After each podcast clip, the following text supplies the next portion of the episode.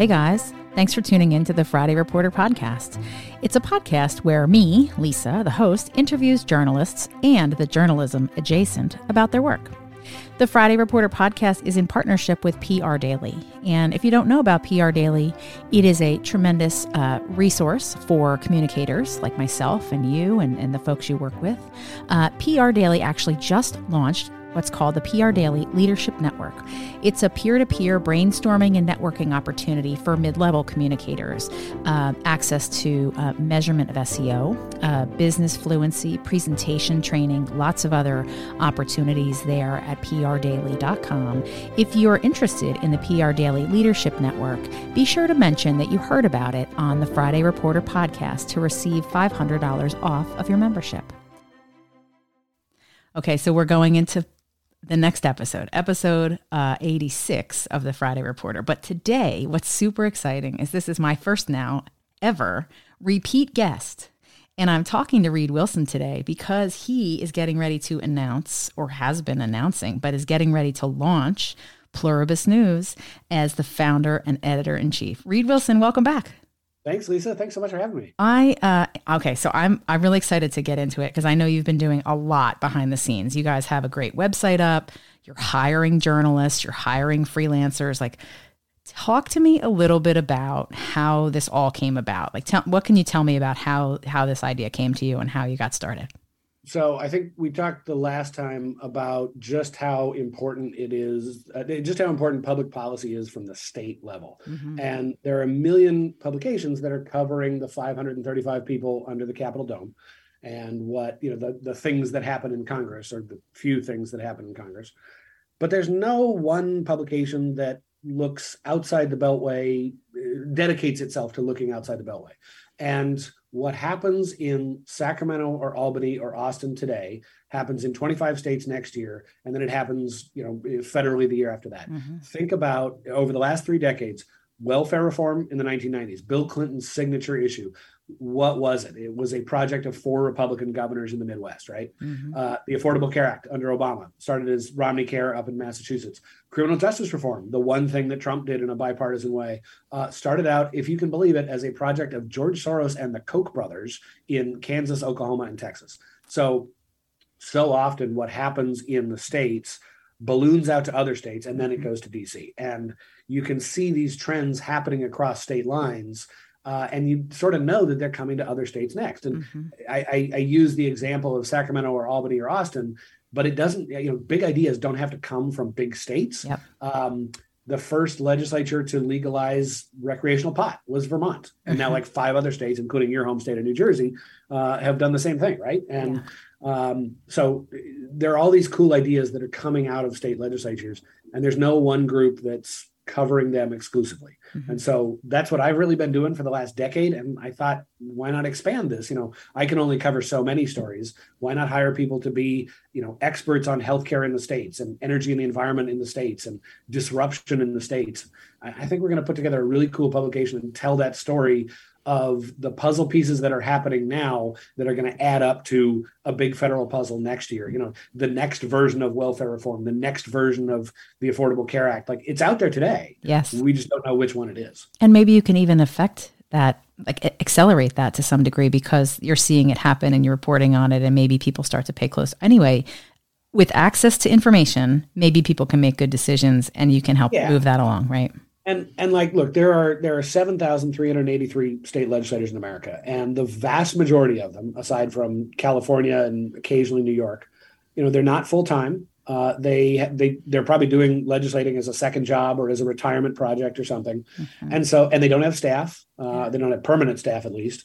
And so they don't like have that structure that say a member of congress does to learn about you know issue X or issue Y. They're they're certainly not subject matter experts on everything. Mm-hmm. And so the way these legislators deal with that is they look to their analogies, which are to the states next door, the states across the country.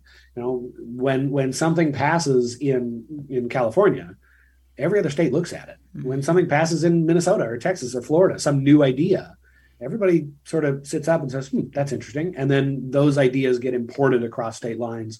And so, I mean, I, I, suppose our goal is really to provide the legislators with their next big idea whether you're you know a super liberal or super conservative or straight down the middle. Um, you're looking for new ideas. Hey we can we can help you find one. Right right um, and so you talk about this 7300 7 7383 i mean that's a lot of legislators if you think about it right? Uh, do you see those guys as your sort of your target audience as those Absolutely. legislators for yeah. Yeah no we, we want i mean I, I people ask, you know, have are, are you going to come with a conservative bent or a liberal bent? And like my my my answer to them is always my core audience is elected officials who ran and won as Democrats or Republicans. Mm-hmm. So if I come to them with a conservative or liberal argument, like they're not going to listen to me. Right. My only option is to basically point to point them to, hey, here's an idea that's come out of another state and it may be a super conservative idea or a super liberal idea, or increasingly a bipartisan idea uh, that they might take and tinker with and, and, fit to their own state. I'll give you an example. Um, California just passed a big bill on uh, privacy that that governs how companies like Facebook and Google and YouTube can use algorithms to target kids. Mm-hmm. Um, it was uh, sponsored or authored by a an assemblywoman who represents Berkeley, like you know, pretty probably a pretty liberal uh, member of the assembly. I, I, mean, I know her. She's she's one of the one of the more liberal members of the California Assembly. Sure. But I also know the state representative in Minnesota who's a Republican who's going to introduce pretty much the same bill next year. How about that? So there, you know, in in this in this big fraught world of tech and and how to regulate privacy and you know it's becoming an increasingly partisan issue. Well, here's a Democrat and a Republican from two different states who both said, "Hey, look, here's you know here's something we can agree on uh, kids and algorithms like yeah. protecting kids from dangerous algorithms great that's the low hanging bipartisan fruit let's go do it that's a great story that's like that's the story that i want to tell yeah and so as you get into those ideas and as you start to build right and you've been at this now for i mean it's it's launching the the pluribus news will launch you said early october right october 3rd okay october 3 you have been in an aggressive hiring position, right? You're bringing a lot of people on. Tell me a little bit about how that process is going. Oh man, yeah. So that was that was interesting. So we we we've hired four reporters and a managing editor, and then two folks on the business side. Mm-hmm. Uh, and they're all pretty senior people. Uh, I mean, people with long careers, like I hate to I hate to to damn them with with faint praise, but like people who are my age, you know, my advanced advanced age. Um, I'm older so than you. well, I know, but you don't look it. Yeah, well, uh, there are you know these are mid career people, and yeah. so like, are they I've, in are they in DC? Or are they other places? Two of them are in DC. One is in Colorado. One is in Washington State. Cool. Uh, and so they are uh, like I, I had to do this sales job with investors Mm-hmm. I'm having to do sales jobs with advertisers, but I also had to, I had to sell the reporters too. I on bet. like, hey, take a risk. Like it's a startup, right? It's a risk. Yeah. So take a risk. Here's my plan. Here's the money I've raised and, and what we've done. And you know, come take a gamble on me. And and they did. I mean, I think I think people saw the the the potential for this thing, the potential to have fun telling different kinds of stories, um, getting out of their comfort zone a little bit, uh, and sort of invigorating themselves and, and doing doing something new and different that's not the same thing that they've been doing for years. Yeah.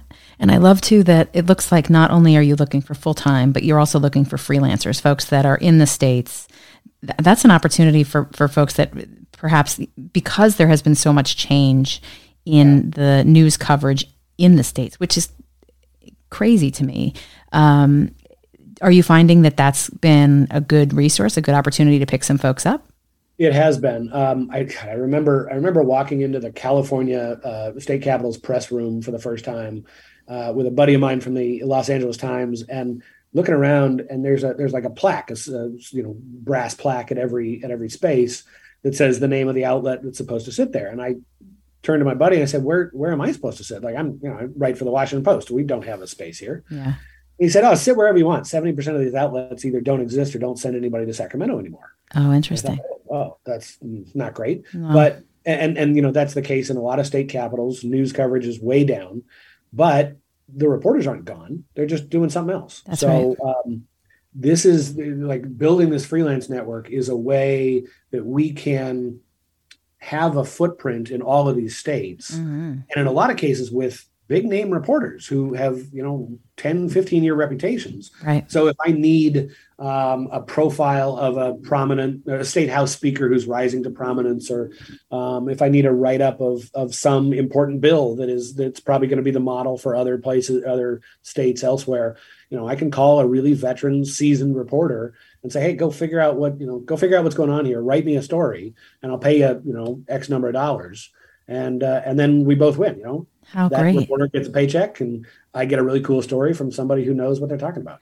What's your point of view on the changing landscape of state papers? Do you have one? Like, I mean, because as you're building this, it must have crossed your mind that that that you're you're trying to find a way to sort of reinvigorate uh, that, at least some of that that has been lost by the loss of some of these papers. Yeah, um, it it is really sad to see I mean, there's there's a natural like people retire and people move on and all sure. that. But when a lot of the reporters who I grew up reading have retired, like they're not getting replaced. Mm-hmm. Um, you know, there's no there's no new person who's coming in to do the state capital reporting, and you know this is this is entirely my bias, but I, I think that the state capital reporting is so hugely important, not just because uh, of the, this sort of cross border pollination that like what happens in one state is going to happen in another, in another next year, sure. but also because your state legislator is, has a bigger impact on your life or can have a bigger impact on your life than your member of Congress or your senator or even your president. Mm-hmm. Uh, you know, think about your local school. Who who pays most of the bills? That's the state and and the city or the local locality. You know, it's not the feds. Um, who pay you? Who, when when the when Congress passes a massive transportation bill you know, who spends the money on the projects? It's not Secretary Buttigieg or, or Transportation Committee Chairman DeFazio. No, it's your state representative who's pointing out the the project in uh, in your street. I mean, I guess it's ironic. We were talking before we hit record that both of our streets are being repaved right now. You know, uh, that's a state thing. Progress. yeah, yeah, and and it is. So, like, it is. It is. It, it's it's this weird. Um, sort of uh, disconnect in politics that the more we pay attention, or rather, the the the offices that we pay attention to the most are the ones that are actually most removed from us. Yes. And ones that we should pay attention to the most, mm-hmm. state legislators, city council members, like they're the ones who have the most influence in our lives. Isn't that interesting? And it is. I think that that's lost on people too. I mean, it's really become because the national news is what people are consuming it's it's kind of lost in them how the process works. So this is, I mean, it's a great. I'm super excited for the launch. I'm super excited to get get into it and see the work that you guys are covering because I I know it's going to be fantastic because we've worked together for years and you always every time you put a good thought to paper it always comes out great. So I'm excited about that. I'll do what I can. What? Uh, tell me a little bit about. Um, you know, every publication has sort of an ebb and a flow in terms of is it a newsletter? Is it a website? Is it a um, talk to me a little because obviously that's probably a big piece of what you're working on behind the scenes too. Tell me a little bit about pluribus what it's going to look like when it launches. What kinds of things can people look forward to? Yeah so the so we've got two sort of main products uh, that we're that we're launching. On october 3rd we launch a free daily newsletter uh, that will get you all caught up to speed on what you need to know that's happening in the states in five to seven minutes. It's a quick read. Great. For, for those of for those of your audience who is who are, are veteran enough like you and I, think of the hotline wake up call. The old okay. old hotline like that's my yeah. model. Okay. You know, I'm an old hotliner myself, and so are a couple of my staff writers. Um, so we'll we'll sort of channel that. Um, I love that healthy degree of a sense of humor and not taking ourselves too seriously while also getting you caught up on news you need to know right now. Yeah. The second product launches November 3rd, and it's a, a what I'm calling a digital magazine, but it's really um, a fancy way to describe a curated newsletter mm-hmm. that is going to deliver the what what my reporters are writing on those trend stories across state lines, the interesting uh, legislation that's coming up, the um, hot new topic that uh, may be you know flaring up in, in one state that's going to go elsewhere, mm-hmm. uh, and I mean that is so that that goes out twice a week, beginning in October, in, in November, November third. Got it. And eventually that'll become a subscriber product. But um, I mean, our our real focus there is putting those puzzle pieces together across state lines, and it's going to go for free to all the state legislators and the and their staff. and and eventually to subscribers who uh, will pay some money for it, who, are going to want going to want to keep up with those sorts of trends that are happening across the country. Mm-hmm. Um, and those articles are drawn from what we publish on the website. And the it's funny, I had a I had a um, a uh, an editor at the Post who, if I would write a story for the Sunday paper, he would edit it and then post it on Thursday on, online. And I'd right. be like, what, what, what, what are you doing? Why, you know, it's supposed to go on the Sunday paper.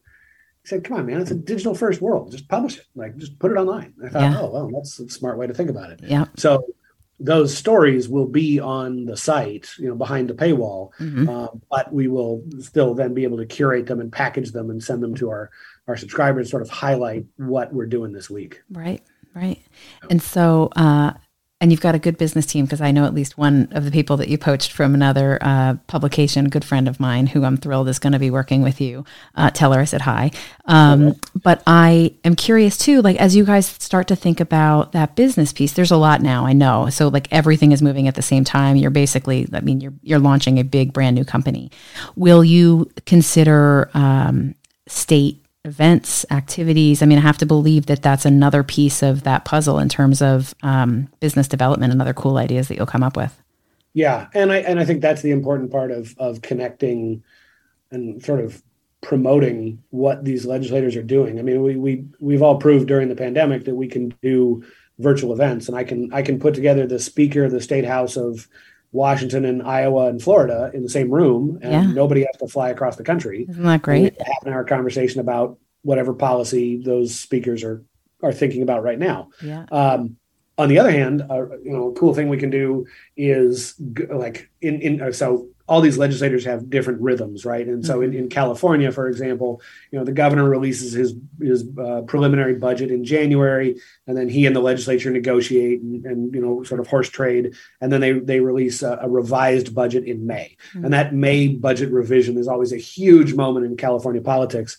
So I can imagine an event where we spotlight, you know, Governor Newsom's proposals on X, Y, or Z, uh, whatever it happens to be, you know, with a live event in Sacramento that we invite all the legislators to and all the staff to. But then we've also got everybody, uh, you know, beamed in from from elsewhere. Um, that sort of hybrid event is is a really attractive model too, because you get the best of both worlds. You get the the in person sort of touch that um, that, th- that those in person events bring, and you also just get the broader audience um, who are going to want to hear about the cool idea coming out of Sacramento or Albany or Austin. You guys are going to be. You're also going to be a go-to resource for uh, for legislative. No, excuse me, for for like legislative agents, for people that are government affairs types for various companies that that have a big region, right, where they have to cover six or seven legislators, you know, legislatures to see what's going on.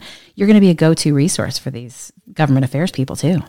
I hope so, and I mean, this is the the you know the the a point that somebody made to me the other day is like in in modern business. Oh, sorry about the honking outside. Right, my dog is barking too. It's all good. We're living our life here. yeah. In in like in in modern business, you know, unless you are the smallest of small businesses, you're doing business across state lines. Like yeah. you're, you're, in multiple jurisdictions. You're you're paying taxes, and you know, I, I can tell you, I've registered for tax accounts in more states than I care to remember at the moment. I bet. um, but uh, this is, and, and so this is how modern lobbying and, and, and legislating works too. So um, great. You know, you're not just you're not just looking at um, what's happening in your own backyard. You need to know where. I don't know, like if in so okay, I'm I'm from Washington State. Boeing was one of the big uh, you know companies out there. Mm-hmm. Uh, when I was growing up, they still have you know eighty thousand employees in the Puget Sound area.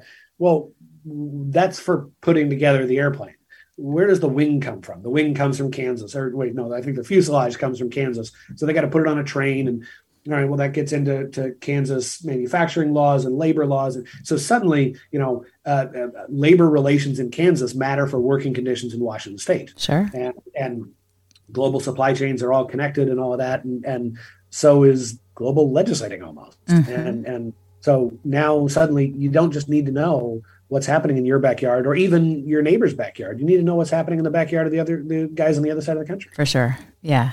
And and and that's the other thing too because all of those legislatures have different rhythms, right? I mean, some you know my home state of New Jersey, they call themselves a full time legislature, but they're there, you know, twice a week, uh, you know, throughout the year. Everything is different. So that's going to be also, too, it's going to be a different rhythm for you as you guys are reporting as well. Unlike right. where, you know, our Inside the Beltway friends are covering Congress and, and the, you know, when they're here in town, when they're not in town, we're paying attention to their midterms or so it's a different rhythm, different cadence. But you've been at that for a while. I mean, you've been obviously when you were at um, the Hill, that was a big piece of what you were focused on. You were focused in the states yourself. Yeah, yeah, and I mean, this is it. it's so interesting to see those different rhythms at play. I mean, you know, California just in the last couple of weeks has done some really big policy stuff. Uh, you know, two months before an election. Mm-hmm. Texas is in the second largest state in America. Their legislature is in for three months every two years. That's it. And then they're gone. Wow. And you know, every now and then there will be a special session for a week or something like that. But mm-hmm and it's amazing. The second largest state in the country. And they just you know whatever they get their work done and then they do you know they prepare for stuff in the interim and um, and all of that. So so yeah every state has these different rhythms. You know ohio michigan pennsylvania new jersey they're in all year round. Um, Nevada's another state that only meets every other year. Uh, but I, mean, I just I think it's I think it's crazy. And and so our they are a little crazy, yeah. But yeah. you're right. Some of these people have full time jobs, yep. and this is something that they do as part of their life, right? I mean, this is kind of their volunteer gig. Um, Will you focus in on specific policy areas? Are there specific verticals that you guys are looking at in terms of like at least as you get started? Are there different issues that you're focused in on? Yeah this is and i think this is how we're different from anybody who's tried this before so in the past people who have tried to cover legislatures exclusively have done it with a sacramento person and a tallahassee person and a des moines person you know mm-hmm. one person in every state capital um, that's not how we're looking at this. We are looking at this through the lens of policy. Uh-huh. So I have one healthcare reporter, and she is going to report on healthcare policy across the country. Now, that doesn't mean she's going to write about all 50 states every year, right? But every year there are going to be five or 10 or 15 really interesting issues that come up uh, that she's going to want to cover because those are going to become the trend that everybody follows For moving sure. forward. Mm-hmm. So we'll have somebody covering energy and the environment. We've got somebody covering uh, the infrastructure and disruption, which I think is going to be absolutely fascinating. That's the the privacy piece and the marijuana piece and uh, and the crypto piece and you know all of this. All the new uh, emerging stuff that's going to mm-hmm. happen. Yeah, right. Emerging technologies. How do you even define them? Um, and then we'll have somebody covering uh, the economy, budgets, taxes, regulations, the what what I'm calling sort of the money bucket, uh, mm-hmm. the way that that these states uh, uh, make their money and, and regulate businesses who, yeah. obviously make their money for them. So those are those are the areas where we start, but states are so dynamic that there's there are obvious areas to grow. Yeah. Like, I mean, my next hires are going to be, you know, an education reporter, a housing reporter. Right. Um, the issues that people are really that are closer to home, right? That yeah, people yeah. are not getting from their national news. Well, and that and that are so huge in the states. I mean, I was talking to a I, I, was doing an event a couple of weeks ago with a California Assemblywoman who deals with housing and the Speaker of the West Virginia State House, who, and you know, you can't imagine two more different people than a very liberal Democrat and a very rural, rural conservative Republican. And the Assemblywoman started talking about housing, and the Speaker was like, well, "We should talk about that because there are the same issues popping up that. in West Virginia." So, like, mm-hmm. that's that's the cool thing is that you know it's you think about housing and you think, oh, density and high rises, but it's also, you know, just building housing for workers in rural areas too. And so that's that's the cool thing that that I really love when when those kinds of conversations come out of two people who would otherwise never find a reason to talk. Yeah, you're giving them an excuse to have a conversation about an issue that they can see eye to eye on. I love that. Yeah. Is there uh, is there an interest or a desire to cover state races, or are you staying mostly in the policy space at this point? So we'll cover what we can of the sort of gubernatorial contests, okay. uh, and we will keep track of changes in control of chambers. So mm-hmm. you know there are 99 legislative chambers across America. Uh, we'll keep track of of who controls each of them, but you know with with 7,383 races uh, over the course of a of a three year span in a lot of these countries or a lot of these states um, that's that's a little much to cover. Plus, I'm I'm not sure there's a huge appetite for you know covering the the sixth district of Idaho or whatever it happens to be. So we'll stick with the top level 30,000 foot stuff. I have to ask though, because you posed a question, a trivia question on Twitter at one point about there today are 7,383 legislators, but in yeah. January there will be 7,386. Who's adding legislators? Yeah, that's right. Wyoming is adding one senator and two representatives. So Interesting. This this happens every just about every redistricting year. Is that uh, because of population growth, or is that because why is no? It's just the better way to to organize a state. And Wyoming's pretty small anyway. I think they've got I think they've only got twenty senators and forty representatives, um, which you know contrast that to the New Hampshire House of Representatives, which is four hundred people. Um, that's you know it's pretty small. Yeah, no doubt about it. Uh, well, I am super excited for you. I think that this is super fun. Thank you. Thank you for coming back on the show to tell me about what you're doing. We will pay close attention. We will get everybody to pay attention and, and be reading and, and watching. Uh, tell me, before I let you go, is there someone that I should talk to? Uh, another recommendation for a future guest? Yeah. And I think this person has a nice uh, nexus of experience in the States and experience at the federal level uh, and has the benefit of not being based here in DC. Mm. Uh, and it's Melanie Mason from the Los Angeles Times. Um, I met her the first time. Um, she was one of the two LA Times buddies I talked about who I, when I walked in uh, to that press room the first time. Uh, but I, I, used to hang out with her and her, her, colleague Chris Megerian in, in Sacramento every time I went out there. Mm-hmm. Now she's based in LA and covers uh, federal politics, and uh, she is an absolute expert at everything she does. And it's interesting to see somebody's perspective from the sort of from the West Coast as opposed to being based here in the Beltway or anywhere else on the East Coast. Right. Um, you know, as a as a West Coast guy, I love that. I love that too. Well, I'm going to tell her that you nominated her, and I'm so grateful for your time. I wish you all the best with your new venture. Pluribus News, ladies and gentlemen, pay attention. October 3, it gets started. Reid, thanks so much. Hey, thanks a lot, Lisa. I appreciate it. And that's today's Friday Reporter podcast a podcast in partnership with PR Daily, a tremendous and helpful guide for all things public relations. Find us there on their website and join us again for another episode soon. Thanks so much.